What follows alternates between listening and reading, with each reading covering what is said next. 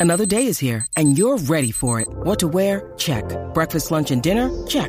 Planning for what's next and how to save for it? That's where Bank of America can help. For your financial to-dos, Bank of America has experts ready to help get you closer to your goals. Get started at one of our local financial centers or 24-7 in our mobile banking app. Find a location near you at bankofamerica.com slash talk to us. What would you like the power to do? Mobile banking requires downloading the app and is only available for select devices. Message and data rates may apply. Bank of America and a member FDIC. When you need mealtime inspiration, it's worth shopping Kroger, where you'll find over 30,000 mouthwatering choices that excite your inner foodie. And no matter what tasty choice you make, you'll enjoy our everyday low prices, plus extra ways to save, like digital coupons worth over $600 each week. You can also save up to $1 off per gallon at the pump with fuel points. More savings and more inspiring flavors make shopping Kroger worth it every time. Kroger, fresh for everyone. Fuel restrictions apply.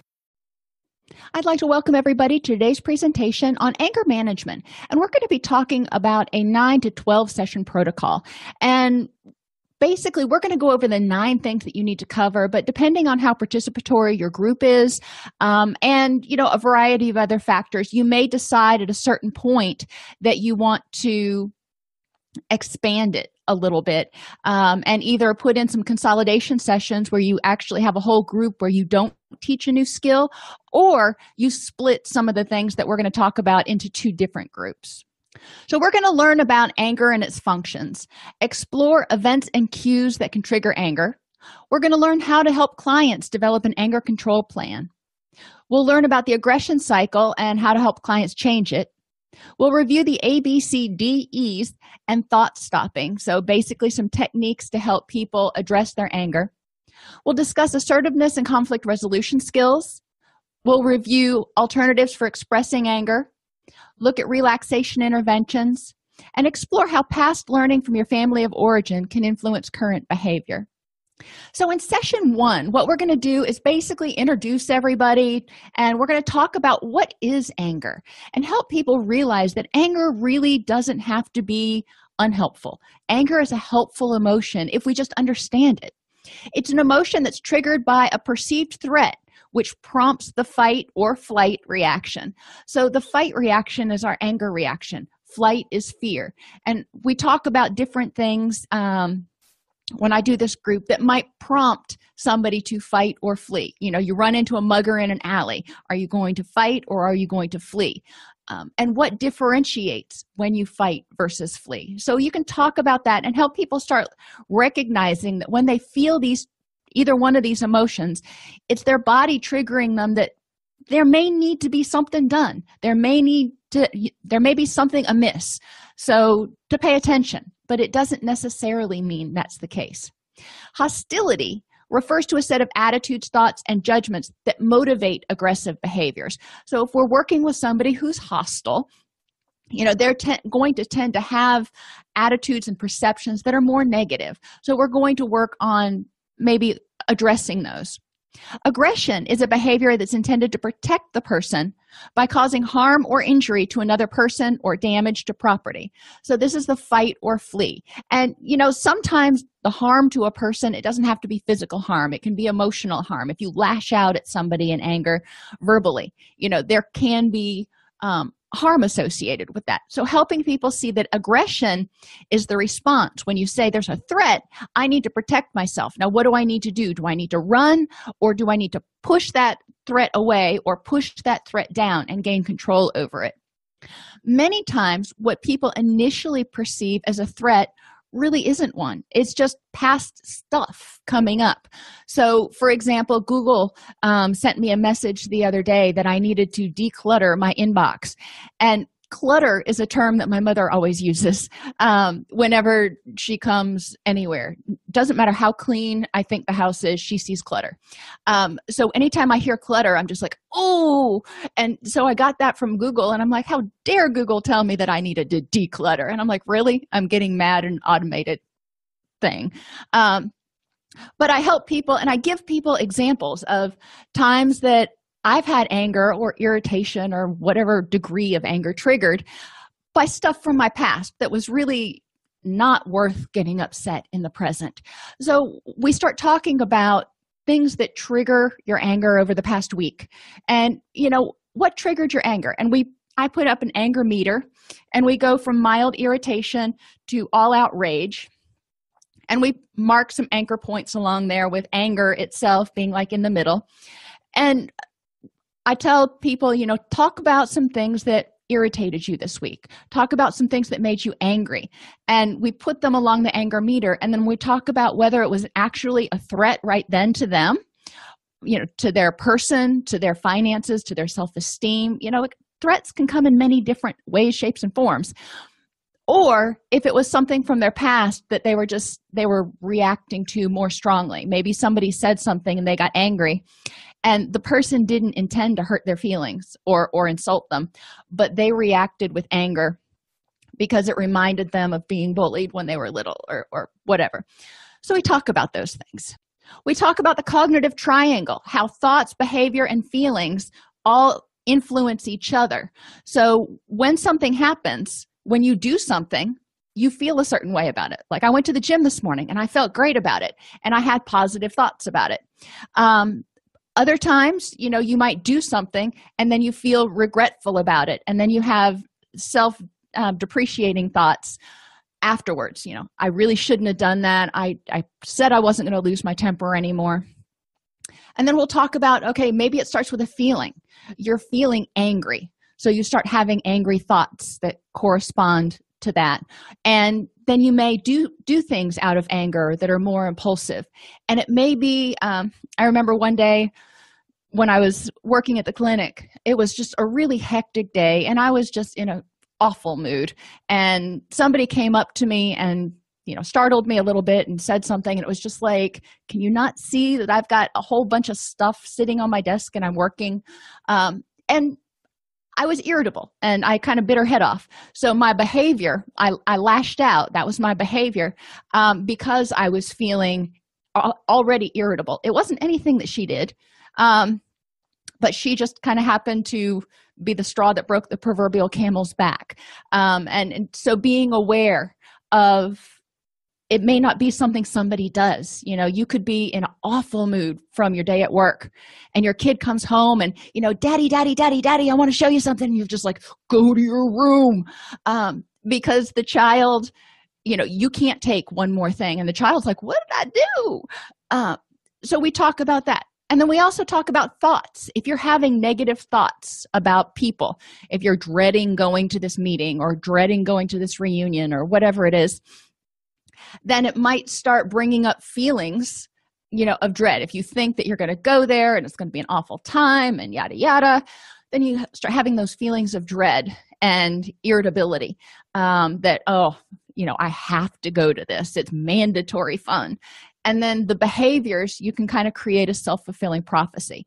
So we go over all of these with each you know starting at each different point in the triad. So people can see that it's not just a behavior not just a feeling that can lead to problems. But the good thing is you can intervene in any place. So if you're having negative thoughts about this um, upcoming class reunion you know you're getting ready to go to your 30 year reunion or whatever and uh, so you're having these feelings of dread and you just don't want to go and you're procrastinating um, packing or whatever what can you do you can change your thoughts. You know what could possibly good come out of it? What things you know could you focus on that could help you feel less impending dread and irritability? Because a lot of times you start focusing people start focusing on stuff from the past you know done me wrongs from high school that never got resolved so then you start getting irritable.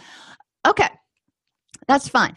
Um but we want to help people figure out do you want to focus on those negative thoughts? Or what would happen if you started having optimistic thoughts? Like well at least it's 72 hours away from the kids and the farm and everything else where i can just kind of cut loose. I don't have to spend a whole bunch of time at the reunion. I can hang out in my hotel room if i want. So encourage them to change their thoughts to change their feelings and potentially change their behaviors we talk about misperceptions and i alluded to that a little bit earlier. Um, i've told you before we had um, fire alarms in our house. And you know for whatever reason when the fire alarm when when, when we would ah, wow. When we would have the windows open try saying that three times fast um, and it was really breezy outside. We live on a ridge the fire alarms would go off. And the only thing i can figure is dust would get in there and set the fire alarms off. But my dog would lose her mind. She would just absolutely lose her mind. Well i'm sure the fire alarm sound hurts her ears. So after that you know we fixed the fire alarms. But after that whenever it would be a breezy day and we would have the windows open she would just start start a shaking and quaking and whining and trying to burrow under things. So because of her past experiences with it you know setting off the fire alarms and that being unpleasant whenever it would start to get breezy now she associated that. So she would have that same she would have the fear reaction. She wouldn't get angry. Um, another example my son and his best friend were out uh, outside and they were practicing martial arts which you know they're both black belts now so wonderful. But uh, our dog perceived danger. He went out there and he saw this other boy beating up on my son. And they were just sparring. They weren't beating up on each other. But my dog lost his mind. And he was just like somebody's after somebody's after sean. And all his hackles went up and started barking. And so after that it took multiple times of elias coming over to the house and us reintroducing him and elias giving him peanut butter because he loves peanut butter before he realized that okay elias isn't a threat now they still can't roughhouse in front of him because brewster can't differentiate between sparring and fighting which you know that's an understandable mistake for a dog. But you know we have these things that we experience in the past as dangerous. You know we think this is a problem and then in the future it can trigger um, misperceptions. Um, another example with rescues and i use rescues a lot because um, most people can relate to animals um, i've gotten a lot of animals that have come in where and unfortunately a lot of times it has been a male who has hurt them you know been a little bit more aggressive. And so these rescues don't respond as well to male adopters. Um, or it takes a little longer for them to warm up. And one of the criteria we have is does the person do well with men? Does the person do or not the person sorry does the animal do well with men? Does the animal do well with children? Um, because we don't know necessarily what his prior experiences were before they came into rescue. And finally domestic violence and obviously that's humans. Um, initial experiences. If somebody was raised in a household where raised voices led to violence you knew if you heard dad come home and he started screaming you know the stuff was about to hit the fan then in the future when somebody raises their voice you may perceive it as a threat. Now intellectually you may know you know i'm bigger now and whatever yada yada but there's that microsecond where you may flash back to is this a threat or not? And that's okay. That's your brain going are you safe? Is this a threat? Is this something you need to worry about? Anger tells us to be aware. It doesn't tell us we have to act. It just tells us to be aware and look around and see if there really is a problem. I call it our threat response system. Tells us that there might be a problem and to look around. Anger becomes a problem when it's felt too intensely too frequently or is expressed inappropriately. So another thing that we sometimes talk about in session one and you can break this off here and make this session two um, if you need to. How does anger affect you?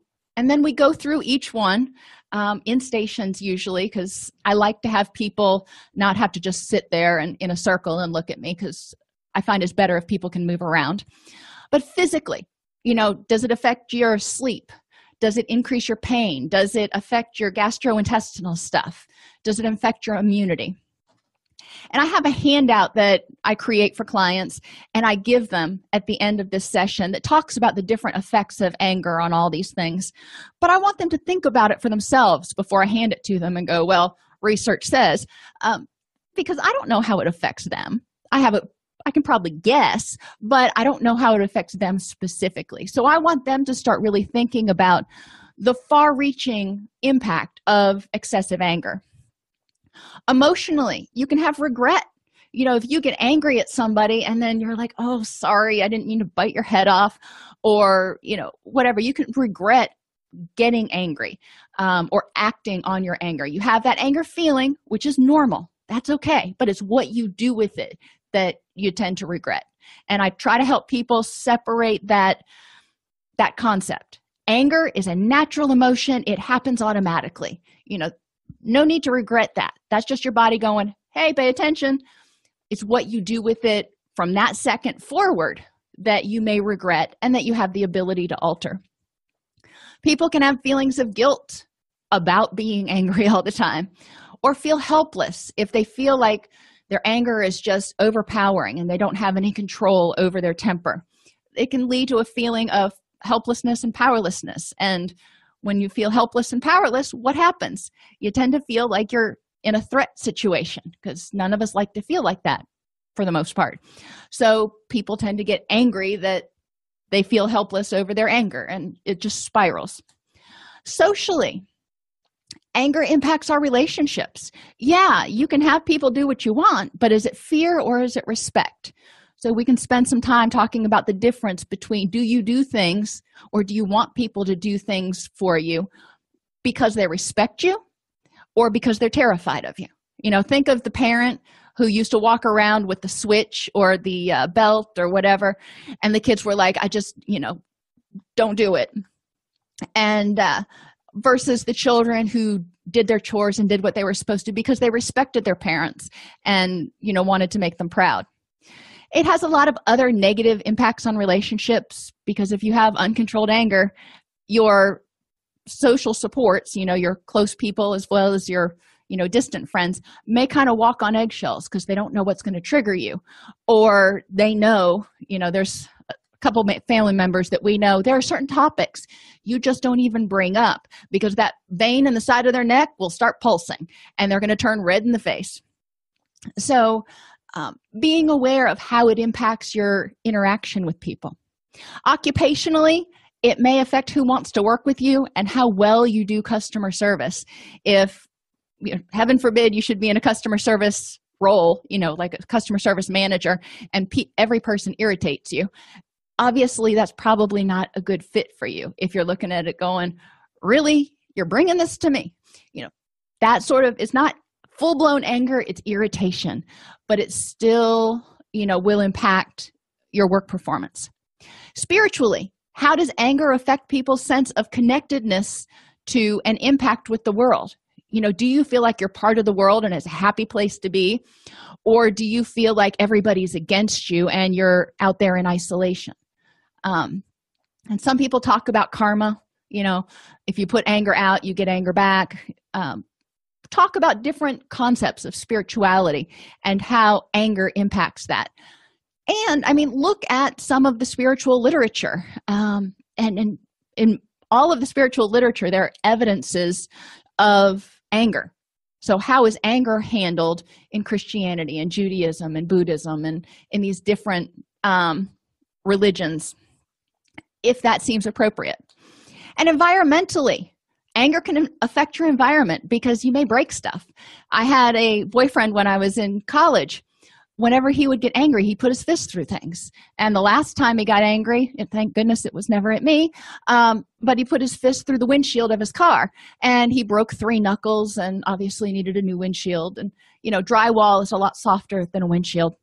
So things can be problematic. But even if it doesn't get to that extreme i think we know people or we've even done it um, where you get in a fight with somebody, you break up with somebody, and you just start throwing things out impulsively. And then six months later, when you've made up, um, you know, think about best friends or whatever, and you're like, oh, you know, I wish I still had those pictures, or I wish I still had such and such. You know, the nice thing with digital pictures now is even if you delete them, somebody probably has a backup, or Facebook does.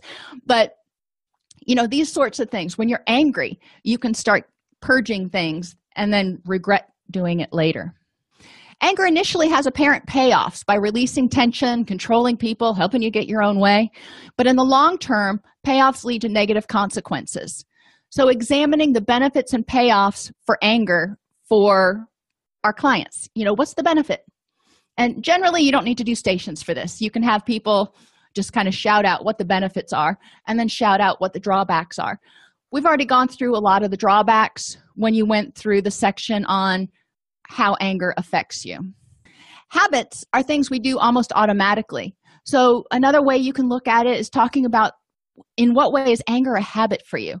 Sometimes people know that if they get angry they get their own way so it's just kind of a habit. Whenever something happens they throw a hissy fit um, and you know then they get their own way and it's like well score.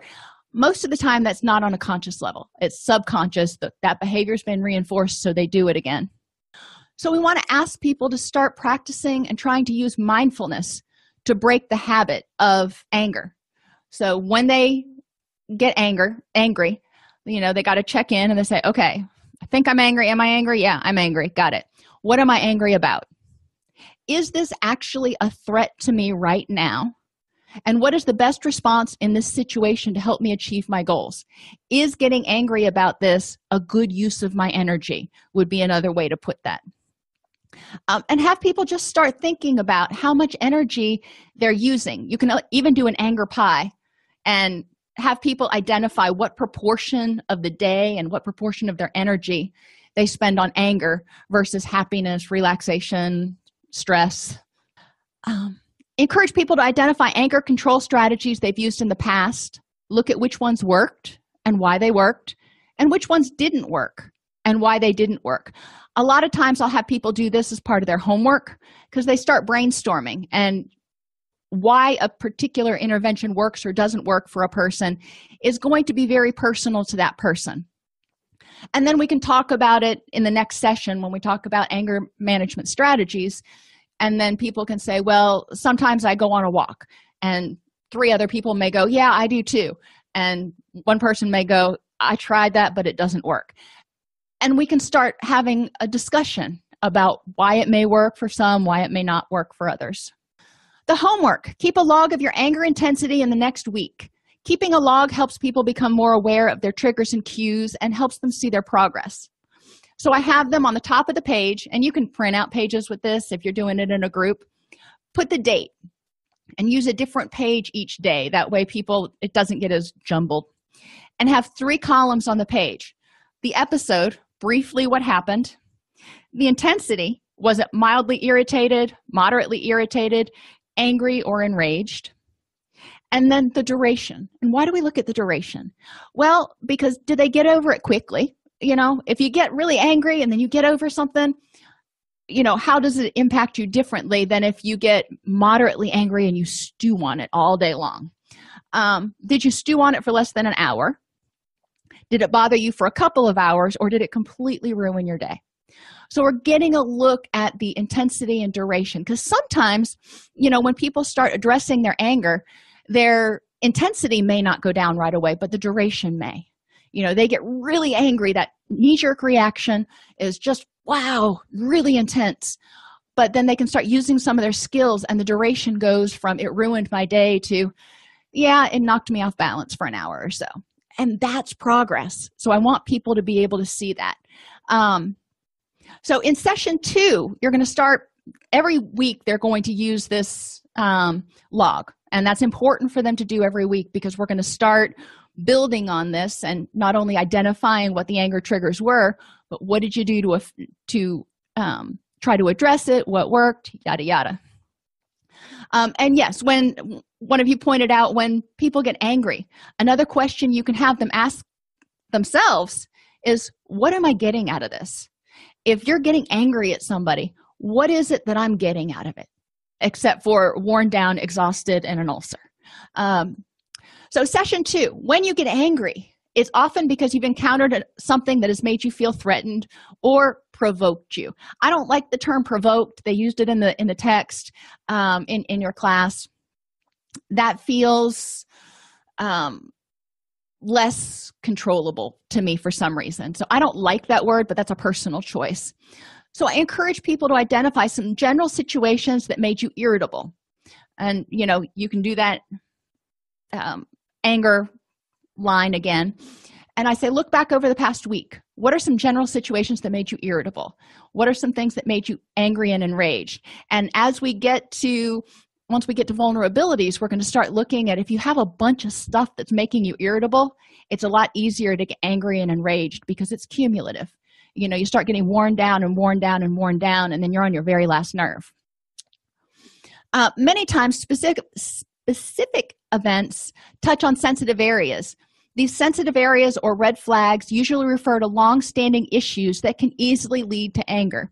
For some people a loss of control you know if, if they feel like they're not in control of their situation or if they feel like they're not in control of their reputation for example they may become enraged. Rejection or isolation and generally it's more on the rejection end where people feel like their ideas or their help or themselves were were rejected by someone. Death or loss and this could be you know something that threatens your death you know somebody cutting you off in traffic or loss of something tangible maybe loss of a job or even loss of self-esteem. You know if somebody if you lose face to somebody a lot of times it'll make people angry. And then failure. If it if something happens and it makes somebody feel like they failed they may initially get angry. If they don't get a job promotion they wanted they may get angry at their boss or something and go you know how dare you? And or get angry at themselves for not getting that promotion. So encourage people to look at each of these sensitive areas and identify which ones make you make them feel threatened or trigger their anger. Because some are going to be more salient for some and uh, than others. When you're identifying triggers and and events you know encourage people to put up whatever they can think of on the board. But i have some suggestions uh, long wait to the doctor. You have an appointment at 10 o'clock and it's 1040 and you still haven't been called back. Traffic a friend joking about a sensitive topic somebody not paying back money that they borrowed from you being wrongly accused of something having to clean up after someone. And i've got teenagers at home so this is one of my triggers. Um, but you realize at a certain point that getting angry about it and stewing on it isn't going to do any good. So the question is what do you do to change the situation? Um, having a neighbor who plays the stereo too loud if you've lived in an apartment you know how that can be annoying when you're trying to sleep and it's 2 a.m and they're just thumping away. Rumors being spread about you being placed on forever hold. Oh i hate being placed on hold.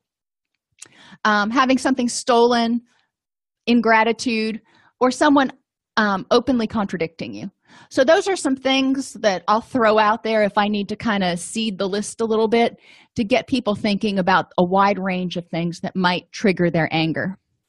Cues are indicators that they're getting angry and can be broken down into four categories. Physical cues how your body responds the increased heart rate tightness in your chest feeling hot or flushed. Behavioral cues such as clenching your fists raising your voice staring at others you know you try to stare them down um, emotional cues which are other feelings that may occur along with anger such as hurt jealousy or this feeling of being disrespected. And cognitive cues what you think about in response to the event such as hostile self-talk. I'll fix her little red wagon if she comes around here again.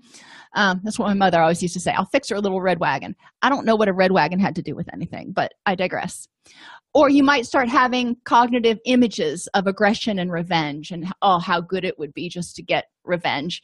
Um, miranda lambert had a song called mama's broken heart and that's just kind of one of those songs about anger that you can look at uh, and, and use to identify certain cues of, of anger and aggression. At the end of session two, review the anger log from the last week and identify common cues because for most people, there are going to be some common ones. You know, when you start to get angry, what happens to you personally, physically, behaviorally, emotionally, and cognitively? So they can start developing a cue awareness. And what strategies can you use to become more aware of and deal with these cues? So, how can you become more mindful, basically? Um, Vulnerabilities is what we start on with session three. Vulnerabilities are things that make you more likely to respond with anger. So, for example, emotional vulnerabilities. If you're already feeling overwhelmed, you may be more likely to get angry or irritable or defensive. When you're feeling p- pulled in six different directions, you know, you feel kind of like you're drowning, which can make you feel threatened. If you're already irritable about something else, you know, then the dog walks in and starts barking you know you may just scream at fido and fido's looking at you going what I do. And feeling sensitive or vulnerable for some reason. If you know something triggered you to feel vulnerable maybe you broke up with somebody or you got laid off or you got in trouble with your boss so you're feeling vulnerable and you know criticized maybe all these things can make you more vulnerable to getting angry about other stuff cognitively if you're expecting a negative outcome from a situation person or meeting that can make you more vulnerable to interpret things as a threat and get angry. Physically low blood sugar. When our blood sugar gets low our hpa axis kicks in and releases cortisol to get blood um, blood glucose into the system. Well we're not really processing all that. We just kind of realize we may be feeling a little bit jittery um, or irritable. And you know so sometimes when people have low blood sugar they can be cranky. Um, my husband gets hypoglycemic. And whenever he was on patrol if he drew a complaint you could pretty much guess that he hadn't eaten in a while because he's usually really level level mood. But whenever he wouldn't eat yeah. Um, so low blood sugar was a cue for him that he had to pay attention to. Um, alcohol is a disinhibitor so it can make people more likely to get angry too much caffeine is a stimulant so if you're already revved up you may respond with more irritability more anger pain I don't know about you, but when I'm in pain, I tend to be a cranky pants. And illness, same thing. Or insufficient sleep. If you're groggy, um, you may be more likely to be um, less patient and less tolerant, which leads to more irritability. Socially, being in situations that make you feel more on edge. So, have people identify what kinds of situations make you feel on edge. You know, for me, you know, big meetings with the C level executives, not my favorite place to be um, you know mixers for the chamber of commerce not my favorite place to be so those play- things make me feel a little bit more on edge um, whereas there are other places that i feel more comfortable and if there are people that being around makes you feel more on edge or makes you feel um, more negative. Then it's important to be aware of that. If there are people that make you feel bad about yourself not because they're trying to but you just have this cognitive thing going on knowing that when you're around them you tend to be more irritable is important because then you can start mitigating and preventing again go over the homework from last week. And i said we were going to build on it. So this time we talk about when look at your anger episodes. What was the highest number that you reached? You know hopefully we're seeing it go down a little bit. But as far as intensity and duration what was the highest number you reached? What triggered that episode? The worst episode last week what triggered it? What were the cues associated with it? Physical behavioral emotional cognitive. And we talk talk it out because i want people to get used to going over this so they don't need the paper. You know they can stop and go okay i'm starting to clench my fists so this is probably a not great situation. What strategies did you use to avoid reaching 10 on the anger meter? Um, and actually my anger meter's four so i need to change that. But uh, for people you know what strategies did you use so you didn't explode are there particular threat themes those sensitive areas that you notice like rejection or isolation and what vulnerabilities may have existed that day that may have predisposed you to getting that angry um, so, having people become more aware of the precipitants as well as the triggers and the aftermath. An effective anger control plan is the next step. It should include immediate and preventative strategies because obviously, when you're in the heat of it, you need to have some immediate strategies to start calming down. So, last week, you know, in the homework, we asked them what strategies have you used because I want to know what they already have, what strengths, what tools do they already use. Now, we're going to start building on those in, in session four. What are your immediate strategies? So, we'll talk about some like timeout. When might you use it and how might you use it? Obviously, as a 50 year old woman, I'm not going to go sit in a chair in the corner. You know, that's not how I do timeout. So, we want to talk about it in terms of how can you take a timeout uh, for yourself? What does that look like? and you know maybe it means if you're in a household where you just can't get a moment's peace maybe it means going to the bathroom um, maybe it means going out on a walk you know somewhere where you can get some quiet and you can let that adrenaline kind of bleed off. When you're in your timeout place period can you distract with activities? You know sometimes during that timeout you don't want to just sit there and stew on it. You need to push it out of your head so the adrenaline can go down and you can get into your wise mind and think more logically about what's going on. Um, you can block the situation from your mind temporarily using thought stopping.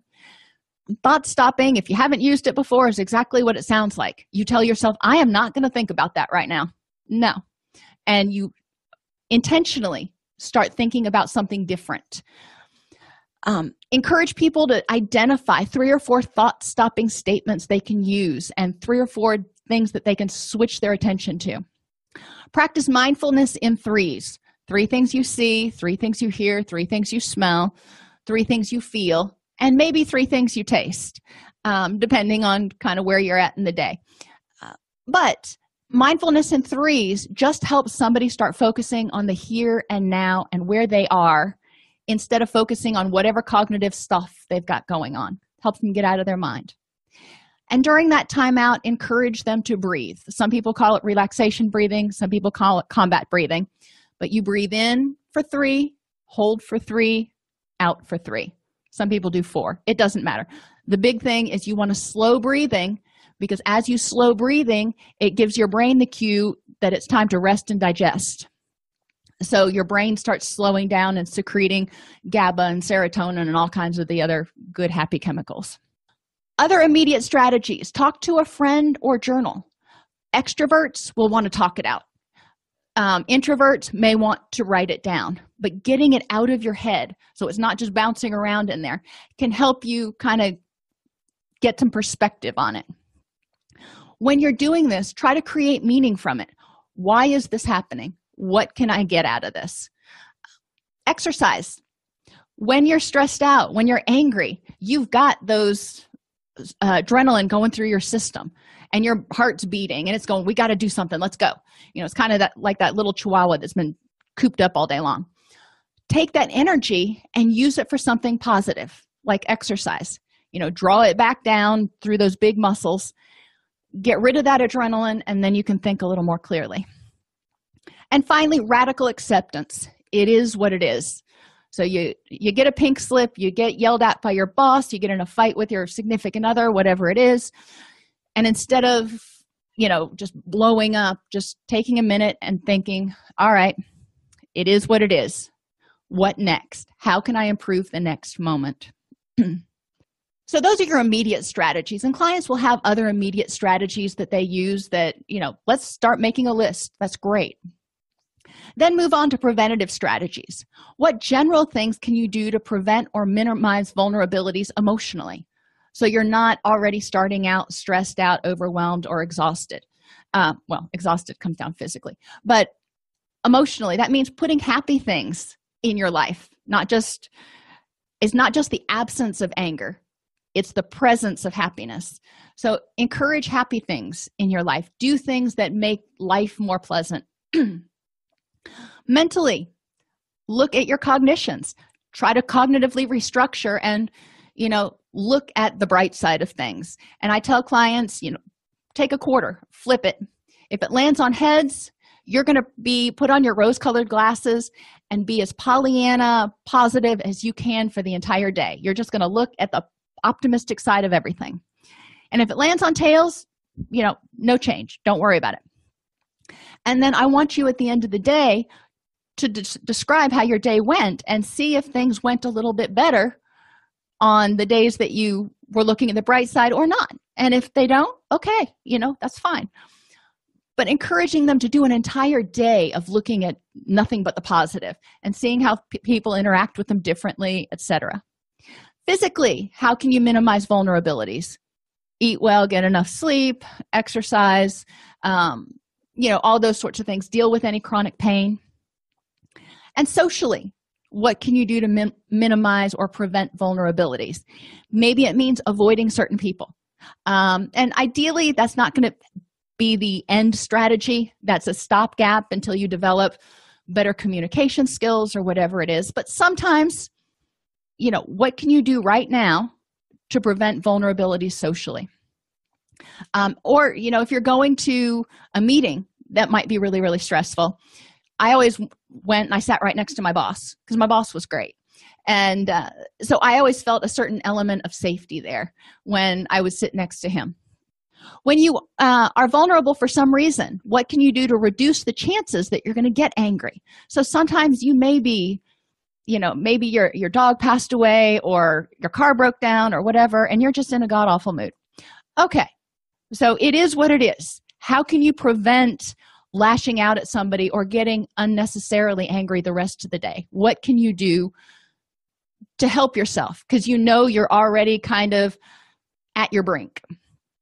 Mentally if you're feeling negative what can you do to reduce the chances that you're going to get angry? Physically you're sick you're in pain it's, it's just not a good day. What can you do? Sometimes it means shutting the door and telling people you know what? Not a good day today um, other times it may mean you know stretching it may mean taking your lunch hour and actually going to lunch instead of sitting at your desk and working on your case notes or whatever.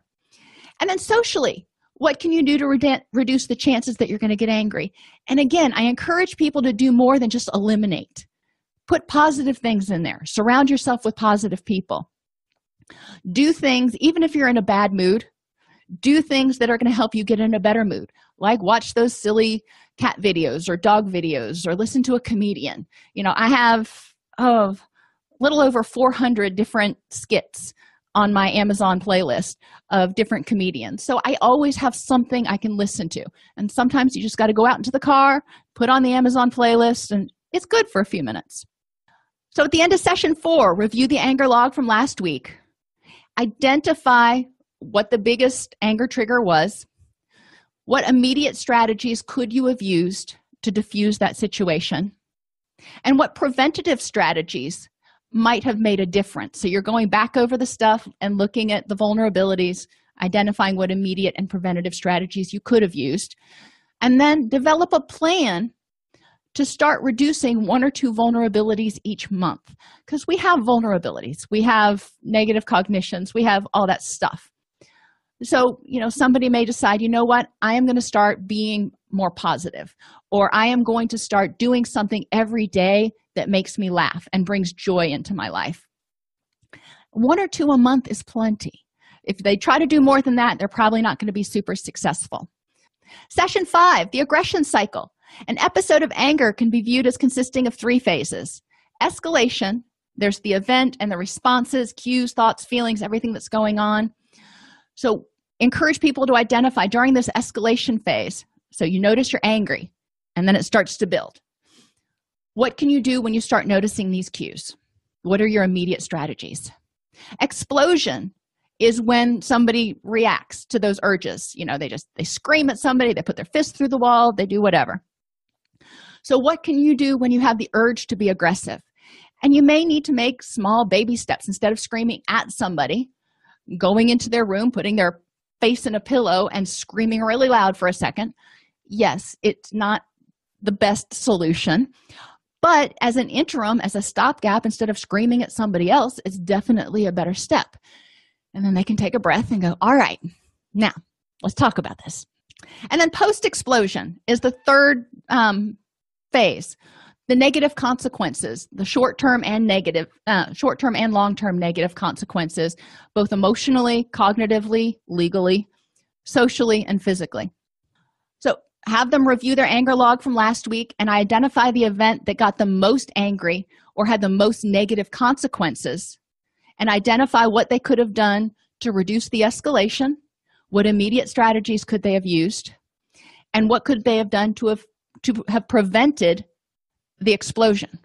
So, this is immediate strategies as well as vulnerability pre- prevention. So, I'm wanting them to see how they do have some control over their environment and they do have some control over these situations. Yes, they can't control other people, but they can control how well fortified they are to deal with any crap that comes their way. Cognitive distortions are unhelpful ways of perceiving things. One way think about a time something happened and you thought it was one way but it turned out to be wrong. So these often are cognitive distortions. Personalization is one that people use. It's all my fault that this happened or it's all your fault that this happened um, or it's all about me. You know you looked at me you had this awful look on your face so you're angry at me. How dare you? Um, because i've n- never been anything but nice to you. you you see where we can go from feeling bad to aggression really fast so if somebody starts personalizing something and feeling like there was an air of ingratitude or whatever it was look for three other explanations besides you that this situation might have happened. If they minimize the positive they say you know what? A trained monkey could have done this. I don't know why um, I, I wasn't able to do it. I get angry at myself because i'm failing at something. Asking yourself what good happened? Or is happening? Or what could come out of this that could be positive. Um, encourage people to look at you know what did you do well? What things are going well? And okay you know maybe this is an unfortunate situation. Is there any positive that could come out of it? Selective abstraction only seeing what you want to see mental filter. If somebody's angry they're going to tend to see the negative side of stuff. So encouraging them to back up and look at all the facts. You know what are all the actual facts in the situation for and against my anger sounds like that worksheet which is on the website now by the way the challenging questions worksheet. Try taking the other person's point of view you know so get in their shoes and go can i see it their way? And initially people may not want to do that because then they might have to admit that they're wrong and then that gives up control and that's a whole other anger issue. Um, but encourage them to look at some options exaggerating the negative or catastrophizing. You know you did this so now i'm going to lose my job or the world's going to come to an end or whatever the case may be. Encourage them how likely is this to happen? Whoops. All or nothing if they're talking in all or nothing terms she never does this.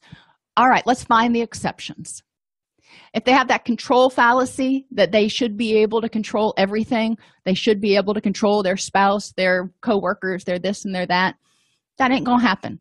You know i'm just gonna break it down to them like that. That ain't gonna happen. What parts do you have control over? And let's focus on what you can control. So they do feel so they don't feel like they're a fish flapping out of water. If they're overgeneralizing something you know whenever you grow up in a house that has a lot of violence. Maybe they overgeneralize when people get loud that this is going to be violent this is going to be dangerous. Encourage them to ask how is this situation different? So maybe it's not dangerous. Arbitrary inference. You know people use this a lot when they talk about fear of flying. Um, they draw conclusions without having enough information. So encourage them again to look at the evidence. And emotional reasoning I feel angry about this, therefore, there must be a threat. So look at the facts. A lot of times it comes back to looking at the facts and the big picture. So, again, reviewing the anger log and identifying cognitive distortions that were in play, and then talking about what cognitive distortions were or are common in your family. So, you notice we didn't talk about mitigating, or not mitigating, but immediate and preventative strategies this time you know you may have already gone through all that. You may choose to go through it again. But now when we're processing the anger issue we're going to add on to it what cognitive distortions were in play. And you know is is this something you learned from your family? Session six we talk about the abcdes a stands for activating event or the red, red flag event. B represents the beliefs about the event because it's not the event themselves that generally produce feelings of anger. It's our interpretations about beliefs and events. So if something happens you know you may have two different people who see the exact same thing. One gets angry and one's just like eh, you know what's the big deal? The same situation. So it wasn't the situation itself. It was how each person interpreted it. C stands for the emotional consequences which in this case is going to be some sort of anger so D stands for dispute. This part of the model identifies um, unhelpful, unhelpful beliefs and encourages people to reframe them in alternate ways. Identify the facts for and against the belief. Make sure you're not confusing high and low probability events. You get cut off in traffic. How likely is it that you really were about to die? You know, you were going 25 miles an hour on a, on a city street, there was a curb there, or a shoulder there you could have pulled off on how likely is it Identify and address thinking errors and cognitive distortions. So, in that D, you're disputing those beliefs. E stands for evaluating your response options and choose the one that gets closer to the people and things that are important in your life. So, is this worth my energy? Or what is the best way to handle this? And I encourage you somewhere in the process to have people identify what does it look like to have a happy or rich and meaningful life, however they want to define it. And then every time they start to get angry, they can say, All right, based on my choices, what choice is going to help me get closer to a rich and meaningful life? Review the anger log again and identify the most intense anger episodes from the past week and apply the ABCDE model. So, again, going through that, you're identifying the cognitive distortions. What strategy are you currently using to be more aware of cues, reduce vulnerabilities, and deal with anger to prevent it from escalating? So, we're pulling back stuff in from the last few sessions to make sure that they're not forgetting about these things. And then we can talk about ways to integrate that into the anger control plan if they're having difficulty figuring out how to make this transition happen. Session seven is assertiveness. The basic message of aggression is that my feelings, thoughts, and beliefs are very important, and yours are not. The basic message of passivity is that your feelings, thoughts, and beliefs are important, but mine are not. The basic message of assertiveness is that both of our feelings, thoughts, and beliefs are important. So that's awesome.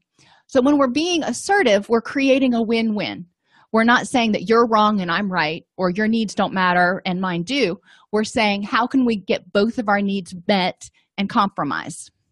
Encourage clients to talk about some of the advantages of acting assertively when trying to resolve conflicts, but also go over the drawbacks to assertiveness. You know, don't forget the whole motivational interviewing thing. We need to learn to look at um, both the, the benefits and the drawbacks. So, whatever the drawbacks they identify are, we need to help them figure out how to mitigate those drawbacks so they're willing and somewhat motivated to be more assertive. Session seven, you go over conflict resolution. Identify the problem, the cues, the specific impact, decide whether to resolve the conflict, and then address and resolve the conflict if you think it's worth resolving. So, talking about that we're getting more less away from learning new skills more into solidifying how to put this all together.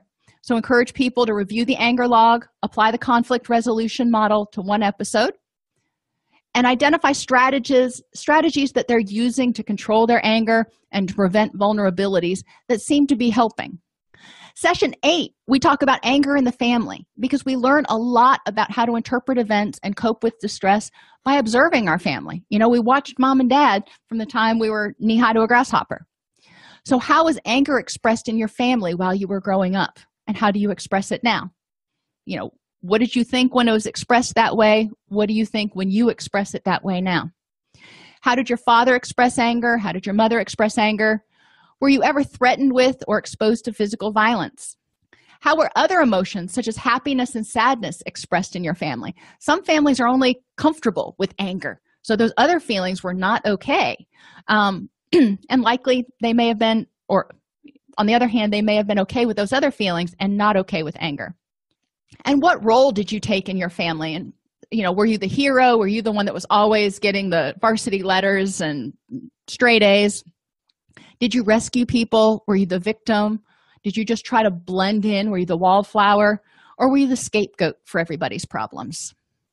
We learn a lot um, about how to interpret events through our family. Also, what messages did you receive about your father and men in general?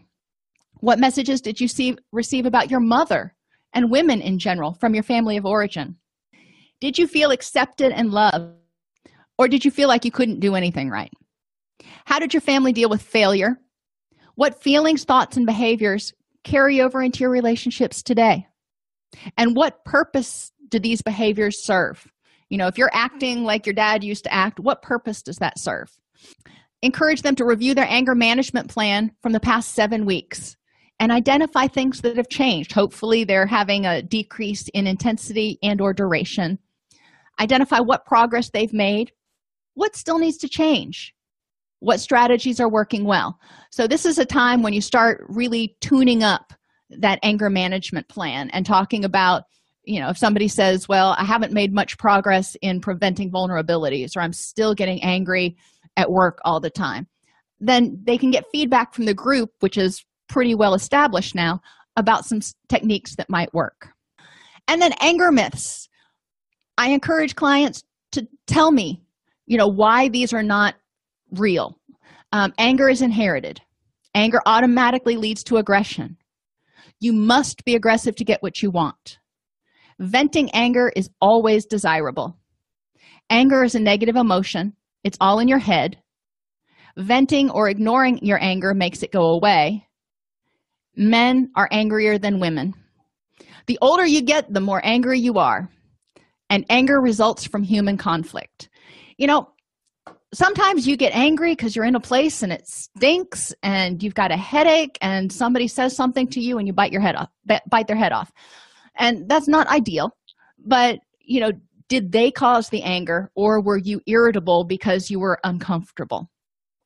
Um, so it's important to be aware that it's not always human conflict that causes anger. Older people are not necessarily always angry. Um, and that thing some sometimes you were told you know in order to feel better you just need to vent your anger. No you know research actually shows that that's not true. So we t- I encourage them to tell me why these are myths. And then if they can't come up with something then i'll throw some suggestions in there. But i want them to have internalized for themselves why these are myths. And this helps me figure out if i've taught everything i needed to teach. Anger is a natural emotion it's designed to alert people that there might be a problem. When people are vulnerable or have learned maladaptive ways of dealing with anger or simply never learned healthy coping skills they can experience anger management problems. Excessive anger negatively impacts people emotionally mentally physically socially occupationally legally and spiritually. So the whole shebang. Anger just kind of permeates everything. Effective anger management involves preventing vulnerabilities being aware of and working on those sensitive areas or threat areas such as rejection failure loss of control and death. Preventing anger whenever possible and developing immediate coping responses to deal with it when it occurs